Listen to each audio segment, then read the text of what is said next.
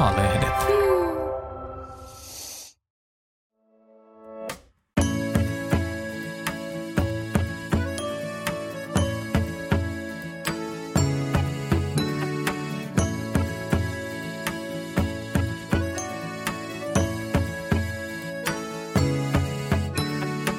Kun mä olin nuori ja asuin pikkupitäjässä Ylistarossa Etelä-Pohjanmaalla muutaman tuhannen asukkaan kylässä, oli erilaisena oleminen, se oli aika vaikeaa tai ainakin se oli yksinäistä. Mun erilaisuus oli sitä, että mä koin jo hyvin nuorena eläinsuojeluasiat tärkeiksi. Mä kokeilin koulussa kasvissyöntiä, vaikka mitään kasvisruokaa ei edes tunnettu. Mun ympärillä maanviljelyspitäjässä ei ollut ihmisiä, jotka olisi ajatellut samoin kuin mä. Ja kun mä kerroin, että mä äänestin nuorisovaaleissa vihreitä, niin mumma sanoi, että hyi miten rumaa, kun maanviljelijän tyttö äänestää vihreitä. Kaikki koulukaverit oli enemmän tai vähemmän viljelijäperheistä, ja mä itsekin olin. Siihen aikaan, eli 80-90-luvun vaihteessa, oli tapana, että vähän jokaisella maanviljelijällä oli pihan perällä kettutarha. Kun mä halusin suojella suota ja luokkakaverit vietti kesät töissä turvekoneen ratissa, niin se oli outoa ja jollakin tapaa väärin. Nuorelle oma vääränlaisuus, se hahmottuu aika vaikeasti. Mä liityin Greenpeace ja jaoin eläinsuojelujärjestö Animalian turkistarhaus vastaisia esitteitä koulussa, mutta kyllä mä nekin jätin vähän salaa pulpettien lokeroihin. Mutta miten on nykyään? Onko erilaisuuden kokemus maalla niin vahva, että se väistämättä johtaa muuttoon suurempaan kaupunkiin? Vai onko maaseutukin monimuotoistunut vauhdilla ja asenteet sen mukana? Täällä Kirsi Haapamatti, Seinäjoen rautatieasema. Tämä on Pienen kylän suuret suhteet podcast. Tässä sarjassa Apulehden maakuntakirjeenvaihtajat pohtivat sitä, miten ihmissuhteet tiivistyvät pienemmillä paikkakunnilla hyvässä ja pahassa. Lähes miljoona suomalaista miettii vakavasti maalle muuttoa, mutta monia maalle palaajia tai muuttajia mietityttää liittyminen kyläyhteisöön.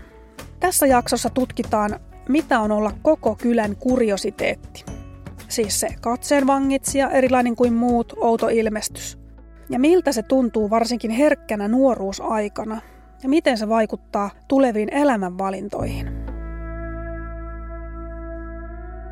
Tarkemmin sanottuna mä oon taas parkissa kaverin Laina Renaultissa ja tässä aseman edessä on junalta vastassa niin sanottua erilaista maaseutunuorta, kurikkalaista Ellen Ojasta. Kun hän tulee tuolta junasta, niin me matkustetaan Ellenin kanssa yhdessä Ilmajoella ja tavataan siellä Veera Bohjanen, joka on myös erilainen nuori. Haha, meitähän on tässä autossa siis kohta kolme erilaista nuorta. Myöhemmin me juttelen vielä Lakoiden sateenkaari ryn Jenni Hautalan kanssa. Seksuaali- ja sukupuolivähemmistöt on aika ahtaalla Pohjanmaalla. Homos on tabu.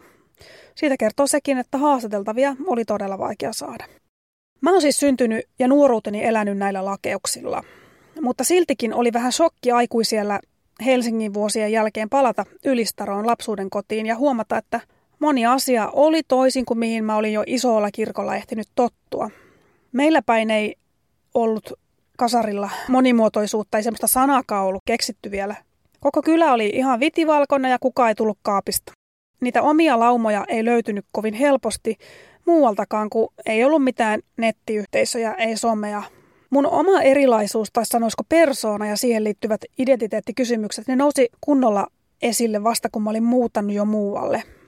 Mä ajattelin, että ehkä sille kaikelle oli tilaa vasta sitten, kun niin sanotusti pääsin pois täältä.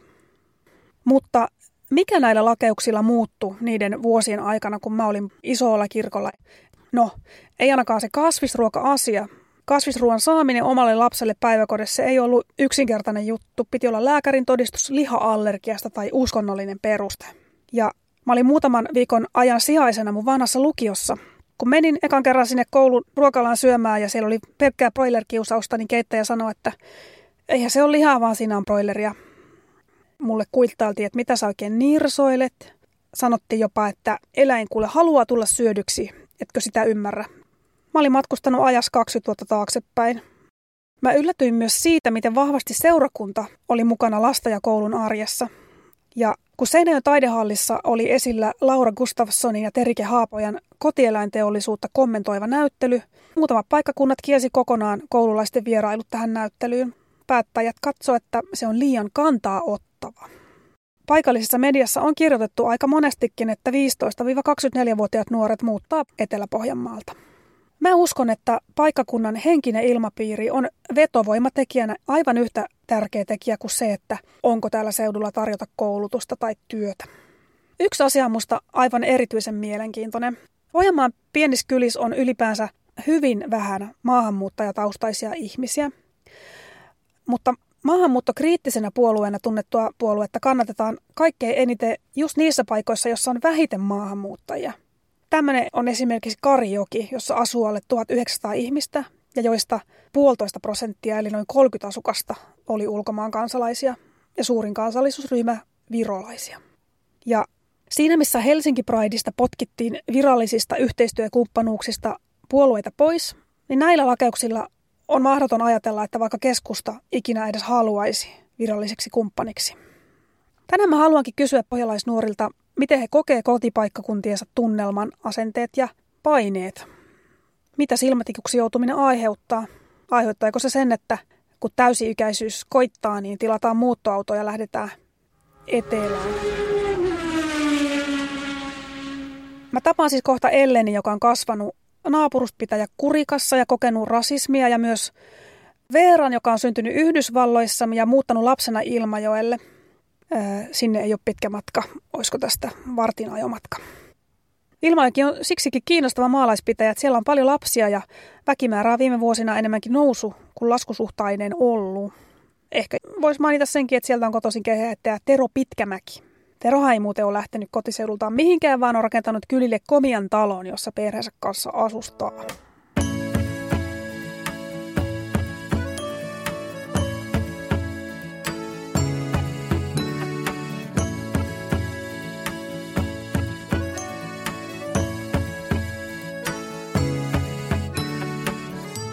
mun nimi on Ellen ja mä oon 22-vuotias opiskelija Vaasasta ja oon kasvanut Kurikassa koko elämäni ja sieltä kotosin. Mä oon Veera Pohjanen, 18-vuotias nuori Ilmajoelta ja, ja Yhdysvalloista tänne muutettiin, muutettiin kun olin pieni, 5-6-vuotiaana ehkä. Ja sä asut nykyään Vaasassa opintojen Joo. ja Ellen, eikä niin? Joo, kyllä. Kirjoitin ö, ylioppilaaksi ja muutin siitä sitten niin, niin, kosmetologiopintojen perässä Vaasaan. Mitäs Veera sun opinnot? Mun opinnot, mä valmistuin nyt ylioppilaaksi ja lähden Tampereelle opiskelemaan kansainvälistä bisnestä. Että molemmat nyt olette sitten jättäneet nämä teidän pikkupaikkakunnat. Näin on lapsi käymään. Joo, kyllä. Tota, äh, kerro Ellen vähän sun nuoruuden kokemuksista Kurikassa. No Kurikassa on tosi pienet piirit ja just sellainen, että kaikki tuntee toisensa ja ihan niin kuin lukiossakin vielä on niin kuin ollut hyvin sellaista, että pitää istua siihen tiettyyn muottiin ja jos sä et, niin lukiossa nyt ei ehkä välttämättä negatiivisesti joudu silmätikuksi, mutta silmätikuksi kuitenkin, että sä oot sitten sellainen niin kuin hämmästelyn kohde sitten muuten. Itse on tullut kaapista biseksuaalina siinä joskus lukion ykköselläköhän oli, olikohan. Ja tota, on kuullut muun muassa, että, että joudun, joudun helvettiin ja muuta, koska olen niin kuin, se on syntistä ja sen takia pelotti tulla kaapista, koska miten mun ystävät oli kommentoinut niin kuin muita, niin kuin tällaisia vaikka naispareja kurikasta negatiivisesti, niin pelotti tulla ja mietitytti, että no mitä hän ne sitten musta ajattelee, jos ne heistä ajattelee tuolla lailla ja kommentoi. No miten sun kaverit, sun omat ystävät sitten suhtautuivat tähän ilmoitukseen? On, onneksi niin kuin valtaosin hyvin niin kuin oli positiivisesti tai sellainen aika neutraali vastaanotto, että en ole kyllä sen jälkeen sitten kuullutkaan sellaisia ikäviä kommentteja heiltä asiaan liittyen. Pakko kysyä tuosta, kun sanoit, että äh, jotkut sanoivat, että joudut helvettiin, niin, niin.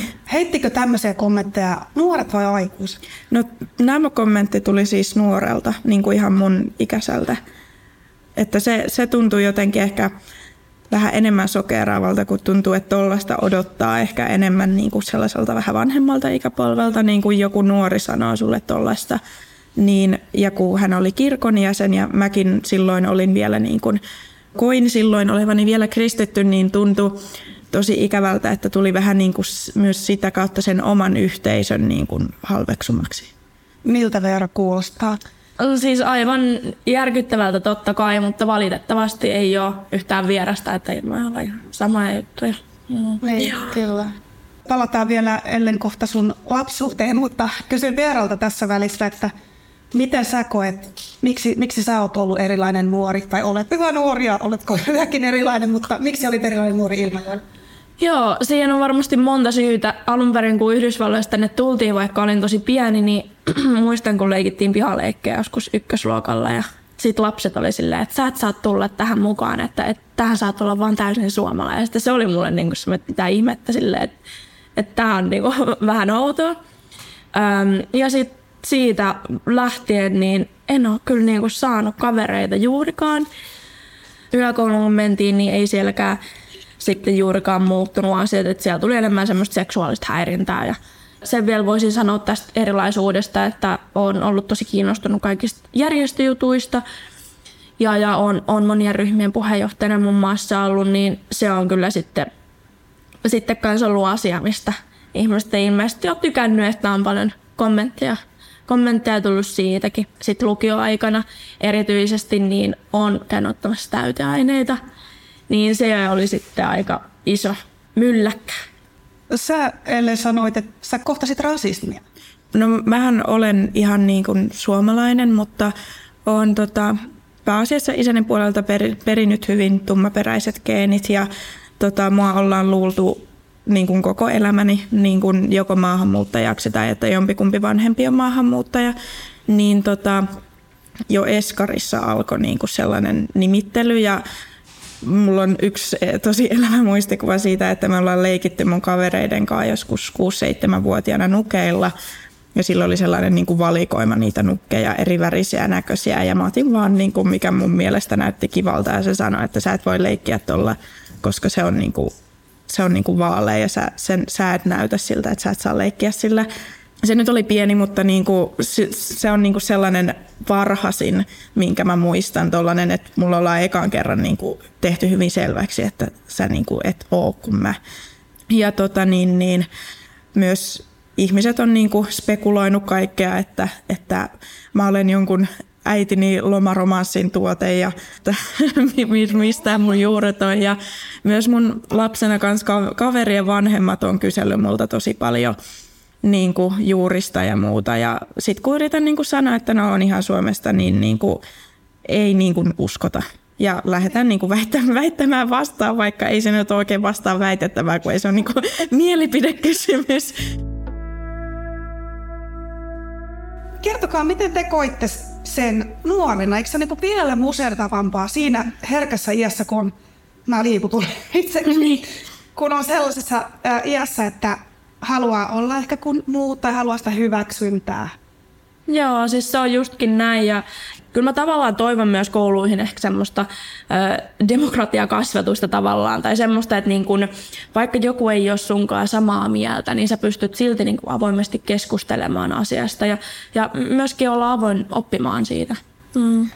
Kyllä mulla on koko elämän ollut niin kuin vieläkin vähän sellainen, mistä on yrittänyt oppia pois, on sellainen tosi iso hyväksynnän tarve. Että kyllä sit kun niinku sitä hyväksyntää ei saa, niin sit sitä on yrittää epätoivoisesti etsiä, niinku, että sitten yrittää muokkautua väkisin siihen valtavirtaan ja muuta, että sitä saisi. Et kyllähän se on niinku pahalta tuntunut, totta kai, kun tulee ikäviä kommentteja ja olen saanut lempinimen, to, toisen nimen varmaan feministi tai puunhalaaja tai joku tällainen kurikassa. Hyviä nimiä. Niin, ne on, ne on hyviä nimiä nimenomaan, mutta he kokee se jotenkin haukkuman nimenä, mutta mä niin kuin kannan niitä ylpeänä. Mutta kyllähän se niin kuin silleen jättää jäl, jäljen ja vielä niin kuin nyt 22-vuotiaanakin yritän niin kuin aktiivisesti niin kuin tsempata itteeni niin kuin pois siitä ajattelumallista, että et, et mun pitää olla niin kuin kaikkien tykkäämä täällä maakuntamediassa on aika aina useinkin juttuja, missä suuraa sitä, että nuoret jättää Etelä-Pohjanmaan. Ei ole nyt puhe vaan Kurikasta ja Ilmajoesta, vaan niin kuin Seinä ja koko tästä, tästä alueesta. Niin mitä te olette siitä mieltä? Mistä se oikein johtuu? Johtuuko se jostain, miksi te häivytte esimerkiksi? Mä puhun tästä koko ajan ihan, mä näen se yksinkertaisesti silleen, että, että jotenkin, jos sä haluat olla liberaali täällä, niin se tuntuu vähän mahdottomalta. Niin onhan se nyt helpoin vaan niin kuin lähteä täältä. Että kyllä se niistä niin kuin asenteista lähtee, mikä on tosi pitkä prosessi, mutta se ei ole mikään semmoinen, että hei, laitetaanpas budjetista nyt rahaa tähän ja nyt kaikki on niin kuin yes. Vaan että se se on tosi pitkäjänteistä työtä, mutta nimenomaan sen takia, että tuntuu olevansa rajoitettu. Mä oon kyllä ihan samaa mieltä tuossa, että että niin kuin on sellainen vähän niin kuin tosi ahistunut, vähän niin kuin sanoisiko nurkkaa ajettu olo, että niin kuin en niin kuin yhtään ihmettele myöskään näitä muita, ketkä on halunnut muuttaa sit isompiin kaupunkeihin sitten, että kyllä se on niin kuin, mun mielestä ihmisellä luontainen tarve toteuttaa itseään just sellaisena, mitä on, ja jos siihen ei ole vapautta, niin kyllä se niin kuin pitkän ajan kanssa niin käy tosi tukahduttavaksi. Tämä on tietenkin suuri kysymys, ja tähän ei me varmaan tässä vastausta saa, mutta Mistä se johtuu, että täällä on tietyissä asioissa niin mustaa? Johtuuko se kotikasvatuksesta vai juomavedestä vai mistä ja mitä pitäisi tapahtua? Me ollaan niin kuplautuneita. Mm. On niin kuplautuneita tänne, musta tuntuu jotenkin. Ja silleen, että et kyllähän se lähtee niistä aiemmista sukupolvista ehdottomasti. Toisaalta en tiedä sit miten muualla Suomessa, mutta kyllähän sanotaan, että niin Etelä-Pohjanmaa on Suomen Texas. On, on myös ihan samaa mieltä tuo kuplautuminen ja se, että niin kuin monet niin kuin, kurikkalaisetkin niin kuin, ei ne oikein niin kuin, ole matkustanut muualla, ehkä niin kuin, Vaasaa kauemmas välttämättä, että, niin kuin, että ne on niin pienet ne piirit, niin sitten ei oikein niin kuin näe sitä muuta maailmaa tai välttämättä haluakaan ymmärtää sitä, että ehkä se ajatusmalli, että kun näin, näin on ollut, niin näin pitää aina jatkossakin olla. Ja sitten myös tuosta N-sanasta, että meilläkin on opettajat käyttänyt sitä tosi usein luokan edessä. Opettajat? Joo, lu- lukiossakin vielä. Ja se, silloinkin mä huomasin, että mä olin niinku itse tosi järkyttynyt siitä, ja, mutta en mä niinku uskaltanut sanoa mitään. Mä vaan vähän niinku olin suu auki siinä pulpetilla ja kaikki muut niinku tuntuu olevan silleen, että tämä on ihan niinku normaalia. Musta tuntuu, että ne opettajatkaan ei välttämättä ymmärrä tai ymmärtänyt silloin sitä käyttäessä oikeasti, että, että mitä se tarkoittaa käyttää sitä, vaan koska se vaan on niin normalisoitua täällä ja kun elää siinä kuplassa eikä välttämättä niin kuin ollut niin paljon kontaktissa ihmisten kanssa, keihin se sana kohdistuu, niin ei sitten ymmärrä, että miltä se sitten tuntuu.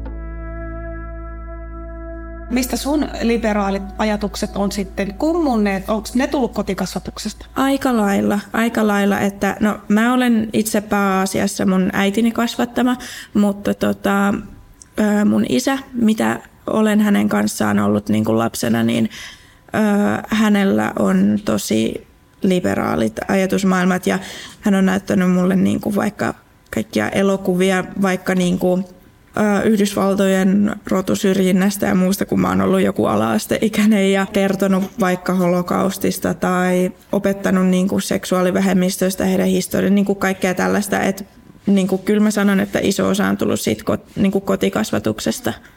Ja mun isä oli kova Trumpin kannattaja ja koko suku sitten siellä. Joo. Ja tota, sit mä niinku olin siinä niinku mukaan, että okei, niinku tämmöstä. Mutta mä en heti ollut silleen, että jes, tää on niinku oikea totuus, näin. Vaan sit mä aloin olla kriittinen ja pohtimaan, että hei, että on, mutta tässä on niinku toinenkin puoli, että vähän niinku perehdyin vastaehdokkaaseen myös. Ja siitä se ehkä kiinnostus politiikkaan lähti, että et kotona on todella niinku konservatiiviset arvot. Niin, niin tavallaan se on ihme, että mä en ole niinku sit siihen mennyt mukaan, koska sitä on niinku syötetty. Mutta mä oon sitten niinku löytänyt oman juttuni. Mm se vaatii kyllä tosi paljon niin kuin rohkeutta ja itse tutkiskelua, että siihen oikeasti niin kuin pystyy, niin kuin, varsinkin jos koko perhe ja muu on niin kuin ihan toisella kannalla. Että musta tuntuu, että asenteiden muutos ei varmaan mun elinaikana, eikä varmaan la, niin kuin mun lastenkaan elinaikana tule niin kuin sitä tapahtumaa. Että se on sellainen hidas ja pitkäjänteinen prosessi. Mutta muutos on lähtenyt jo käyntiin ja se, se on. meistä muun muassa. Se on. Mutta joo, en mä mun lasta tänne toisessa kouluissa sanotaan N-sanaa. Joo, joo sama.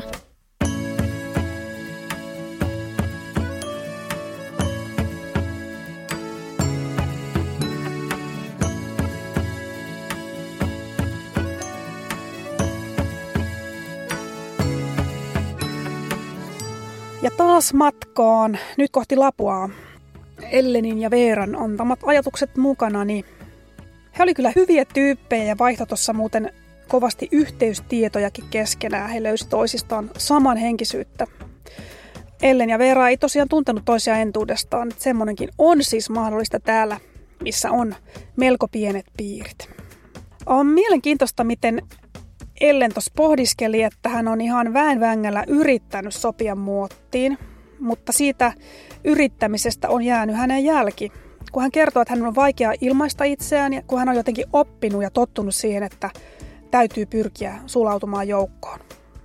Yhteiskuntatieteiden tutkija Hanna Peltomaa tarkasteli väitöstyössään Lapin yliopistossa, millaista on lappilaisissa pikkukylissä elävien ei-heteroseksuaalien elämä – Hanna Peltomaan mukaan maaseudun pienissä yhteisössä seksuaalivähemmistön edustaja pienentää itseään. Hän varoo, ettei provosoi.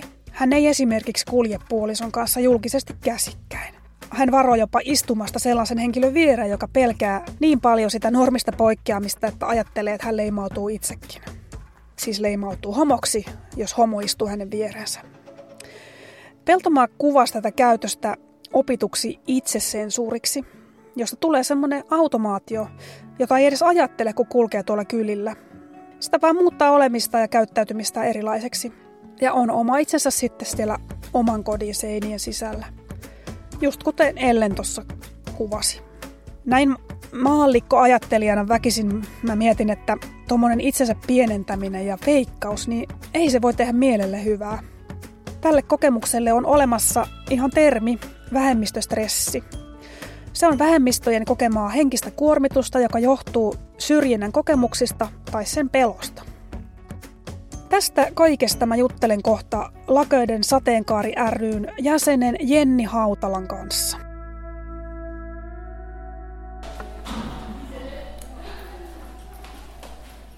Tervehdys Jenni, kiva kun tulit. Kiitos, että sain tulla. Mistä oikein tupsahdit tänne? Mä tulin Pedersöistä. Nyt me tosiaankin ollaan Jennin kanssa täällä Lapuan kirjastossa. Täällä löytyy tämmöinen sopiva tila. Meillä jutella ollaan tämmöisessä pienessä lasikopissa. Mua kiinnostaisi kuulla, että onko sulla kokemuksia Etelä-Pohjanmaan asenneilmastosta ja mm. myös kerro vähän omasta taustasta sateenkaarihenkilönä. Ymmärsin, että säkin olet aika pienestä kylästä ponnistanut. Joo, no siis vähän on siis syntyä Jurvasta, mikä kuuluu nykyään kurikkaan, mutta joo, kyllä mä itse koen, että ainakin silloin junnuna ja teininä, niin ei siellä kauheasti ollut minkäänlaista esikuvaa, jota voisi niin kuin seurata, joka olisi ollut erilainen.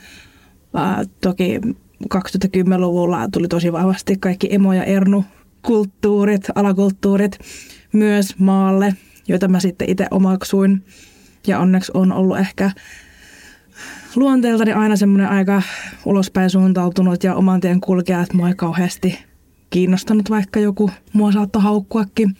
Ja olin sen verran sosiaalinen, että olin kuitenkin tosi monen ihmisen kanssa eri kaveripiireissä pyörin, niin ei sillä en kokenut niin kuin oloni yksinäiseksi, vaikka ehkä vähän sitten hain, hain sitä omaa paikkaa. Mutta sitten samaan aikaan, kun mä kasvoin ää, maalla, niin tuli tosi vahvasti internetkulttuuri, joten mä löysin sieltä sitten niin kuin ihmisiä ja erilaisia termejä itselleni, että mä aika nopeasti silloin tein ne myös niin kuin älysin, että miten mä voisin kutsua itseäni ennemmin myös, että niin kuin, kun ei ole tuntunut siltä, että voisi niin kuin vaan pelkästään tykkäisi pojista tai tämmöistä. Niin... No, no miten kutsut itseäsi? No silloin teininä mä löysin termin biseksuaali, mutta näin myöhemmin niin mä koen, että se on ehkä niin kuin ennemmin panseksuaali. Tai jos mä tykkään yleensä vaan sanoa, niin kuin, että mä oon yleisesti queer tai sateenkaareva.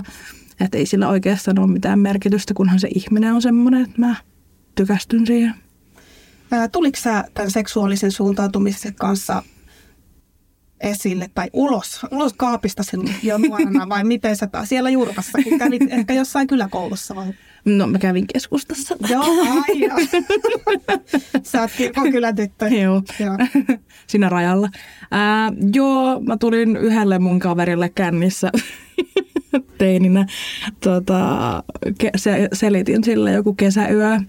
Ja, ja se oli hyvin semmoinen ihastuttava kokemus, missä toinen pitää olkapäästä kiinni, että se on ihan ok ja tämä on tosi cool. Mutta en mä sen kummemmin oo tullut ulos esimerkiksi mun perheelle tai näin, mutta mä en myöskään niin kuin peitä sitä, että jos he seuraa mun juttuja Facebookissa tai somessa, niin kyllä he tietää, että mitä mieltä mä oon asioista ja tämmöistä. Sä oot liittynyt jäseneksi Lakeuden sateenkaari ryhyn, joka on ainoa Setan tämmöinen paikallisyhdistys täällä Etelä-Pohjanmaalla. Niin Jep. Tuli uutisia Lakeuden sateenkaaresta ja mä totesin, että mun mielestä on ihanaa, että Etelä-Pohjanmaalla ja viimein on oma yhdistyksensä ja mä koen sen tosi tärkeäksi, että mä haluan tukea sitä toimintaa liittymällä jäseneksi. Ja sitten oli ilo huomata, että tämä järjestö on tosi aktiivinen ja tää, niin kuin heillä on toi niin kuin Discord-kanava, missä pystyy olemaan yhteydessä ihmisiä ja keskustelemaan siellä myös niin kuin semi-anonyymisti, jos haluaa. Ja, ja se on tuonut semmoisen vähän ehkä erilaisen yhteisöllisyyden, vaikka en ole niitä ihmisiä tavannutkaan. Ää, suurinta osaa heistä, jotka siellä juttelee, mutta on niin kuin kuitenkin eri, erilaisia kanavia ja tuntuu siltä, että on niin kuin tämmöinen pieni yhteisö, johon kuuluu, mikä on tosi hyvä ja ihanaa. No Pohjanmaa ja Etelä-Pohjanmaa on aika usein otsikoissa ei niin mairittelevaan sävyyn, kun puhutaan sateenkaari-ihmisten hyväksymisestä, mm. sanotaanko näin. Niin onko tämä seutu niin takapajunen sateenkaariväestön kohtaamisessa, kun annetaan ymmärtää, minkälainen kokonaiskuva sulla tästä on? No musta tuntuu, että ei se nyt sinällään ole. Täällä on tosi paljon ihmisiä, jotka on tosi lämpimiä ja hyväsydämisiä, ihania ihmisiä, jotka haluaa ajaa myös niin kuin sateenkaarevien asiaa, vaikka ei välttämättä itse kuuluisi siihen ryhmään. Mutta sitten valitettavasti nämä niin kuin, ihmiset, jotka ei ole samaa mieltä, niin ne pitää sitten kauheata meteliä. Ja sitten ehkä siinä on myös se, että kun näille äänille annetaan myös paljon palstatilaa.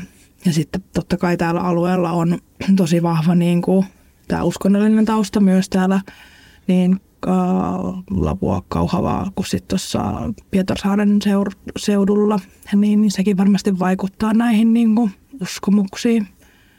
Mutta ymmärsinkö oikein, että sä et näe tätä mitenkään aivan mustana seutuna? Sä täällä Ei. asut ja alla ja sulla on oma yhteisö ja koet, Joo. että voit olla oma itsesi. Kyllä mä koen, mutta sekin toki ehkä vaikuttaa se, että mä oon jo kolmekymppinen ja Joo, mä oon myös hyvin varmasti. tällainen niin kuin, varma ihminen itsessäni, niin äh, se vaikuttaa varmasti paljon siihen, että mitenkä niin kuin kokee olonsa, olonsa tota, että voiko täällä olla vai ei. Joo. Että sitten joku toinen ei välttämättä koe oloaan niin turvalliseksi. Toki en mä myöskään niin kuin kauheasti hengaa täällä. Niin, kyllä. Joo.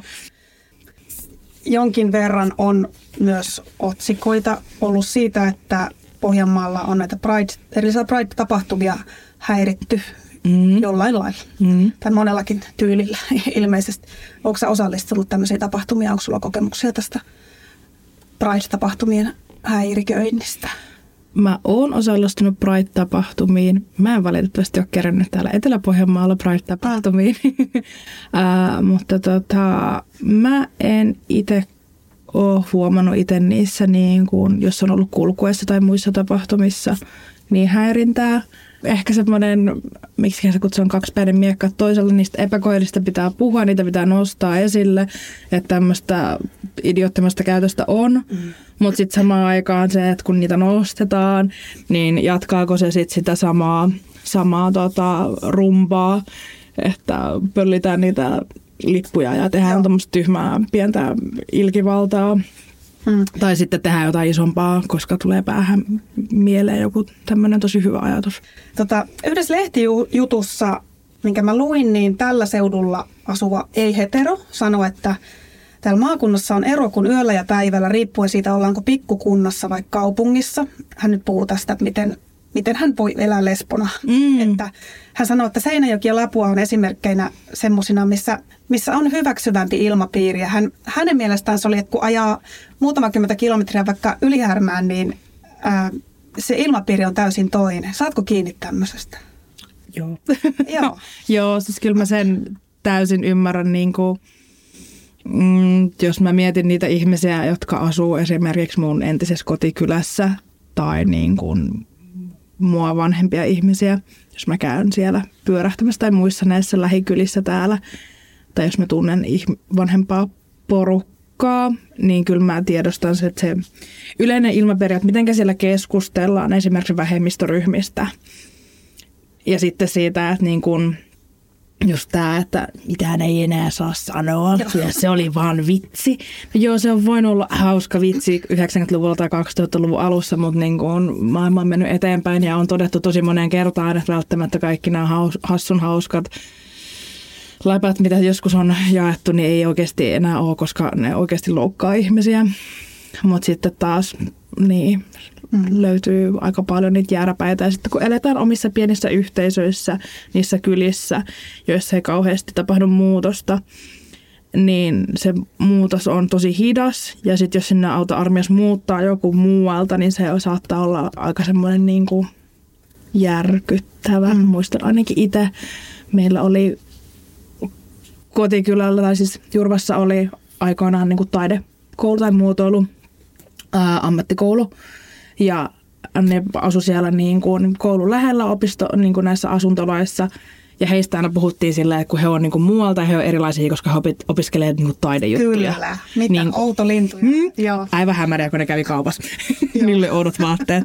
Tämä oli niin kuin se, miten niin kuin niistä puhuttiin. Mm. Ja yllätys, yllätys, kukaan niistä ei varmaan jäänyt asumaan Jurvaan tai tekemään mitään siellä tai edes lähialueella, eikä sitä koulua, koulua enää edes ole. Kyllä. Et se on. Joo, Joo ja mm. varmaan tämä vähemmistöistä kun puhut, niin se ei koske vain sateenkaari-ihmisiä, vaan ei. kaikkia vähemmistöjä.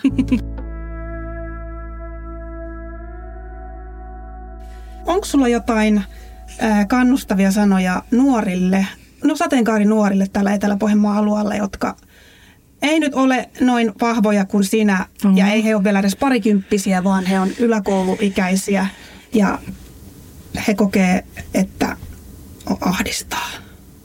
Jos jos ahdistaa. Mm. Ähm, ja tosi hyvä kysymys. Mä ehkä itse hakisin itselleni semmoista yhteisöä. Se voi olla just niin kuin netistä. Esimerkiksi just niin kuin Discord-kanava. Mä tiedän, että Setalla on tämä nuorten talo, tämä Loiste, joka on Discordista, josta voi löytää itselleen ää, samanhenkistä seuraa, jonne kanssa voi jutella. Ja esimerkiksi Lakeuden sateenkaarella on myös nuorille sit erikseen niin kuin omia uh, Discord-kanavia siellä meidän kanavan sisällä, jossa ei sit, niin kuin esimerkiksi me aikuiset olla. että saa keskustella niin kuin siellä keskenään. Toki niin kuin moderaattori on paikalla, mutta muuten. Niin, niin se oli ainakin itselle semmoinen uh, ehkä silmiä avaava asia silloin, kun mä olin itse junnu. Ja mä löysin semmoisia ihmisiä mun elämään, jotka on niin kuin myös sateenkaarvia omilla eri tavoillaan. Ja pitää heihin vieläkin yhteyttä ja mm. nähdään ja hengaillaan. Ajattele, mitä semmoista aikaa, kun ei ollut vielä sitä nettiä. No niin, mä oon niinku syntynyt tosi optimaalisen aikaan, Joo. koska mulla oli teeninä netti ja Joo. mun vanhemmat ei tajunnut siitä mitään, he vieläkään taju. Niin mä valitettavasti tämä vähän huono juttu, koska mulla oli niinku rajoittamaton vapaus löytää kaikkea mahdollista Aivan. netistä, mutta, mutta niin kuin mä löysin paljon niin kuin ulkoma- ulkomailta niin kuin esimerkiksi ihmisiä ja niin kuin lueskelin sit niin kuin omin päin asioita mm. ja olin ehkä myös semmoinen vähän niin kuin hyvin äh, oikeudenmukaisuud, oikeudenmukaisuuden perässä kulkeva, että niin kuin tasa-arvo kuuluu kaikille ja miksei niin kuin kaikilla ole ole tota, samoja oikeuksia ja tämmöistä, että se on ollut mulla kyllä aika nuoresta pitää mm. semmoinen vahva, vahva fiilis. Ajattele, kun minun sukupolvi on voinut yrittää löytää samanhenkisiä ihmisiä lähettämällä kirjeenvaihtoilmoituksen suosikkilehteen. Niin. Se on ollut se. niin. Sitten jäänyt odottamaan, tuoko joku kirje sinne peräkylälle Niin. ja keneltä. Se on kyllä ihan totta ja sen takia varmaan se on ehkä sit niinku vanhemmille ik- ikäluokille myös semmoinen asia, että se on niin vaikea ymmärtää ja hyväksyä, koska se ei ole ollut niin näkyvillä Mm. omassa nuoruudessaan tai kun ne on ollut nuoria aikuisia.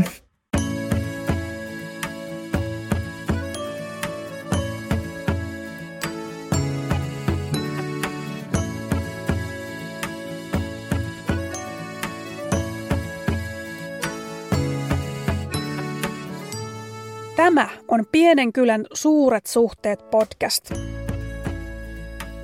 No niin, nyt mä oon kipittänyt tänne autoni luo tähän äh, Lapuan kulttuurikeskus Vanhan Paukun parkkipaikalla. Tämä on muuten aivan upea ympäristö. Täällä on tämmöisiä ihania punatiilisia rakennuksia. Pian mä istahdan tuohon biiliin ja ajan pienen matkan mun kotiin Seinäjoelle. Oli tosi kiva jutella Hautala Jennin kanssa. Hänellä oli hyviä ajatuksia ja aika semmoinen valoisa suhtautuminen siihen, miten, miten häneen suhtaudutaan, vaikka hän ei kokenut mahtuvansa näihin maakunnan perusnormeihin. Täältäkin kuitenkin voi löytää sen oman laumansa. Mä palaan vielä uudelleen tuohon Hanna Peltomaan väitöstyöhön.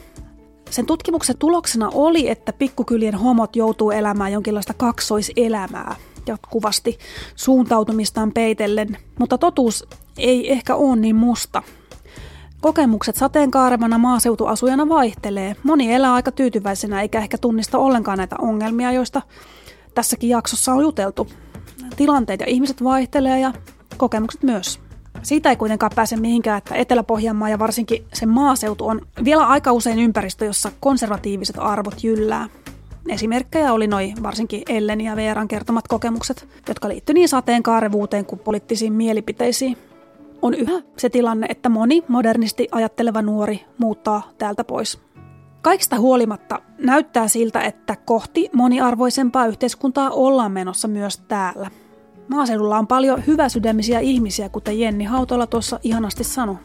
Varsinkin nuorissa on tulevaisuus, joten eiköhän voi uskoa ja toivoa, että heidän avarakatseisuus valaisisi hiljalleen myös niiden kaikkien takapajuisimpien ihmisten ajatukset.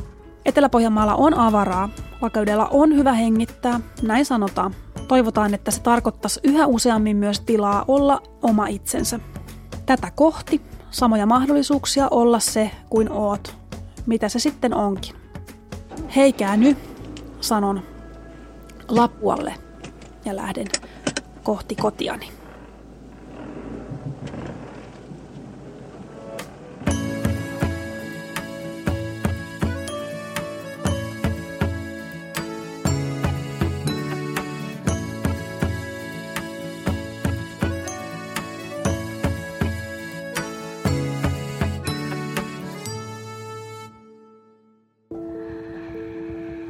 Lataa Apu 360-sovellus ja löydä pelottomat jutut ihmisistä, ilmiöistä ja maailmasta. Apu 360. Enemmän sitä, mikä kiinnostaa.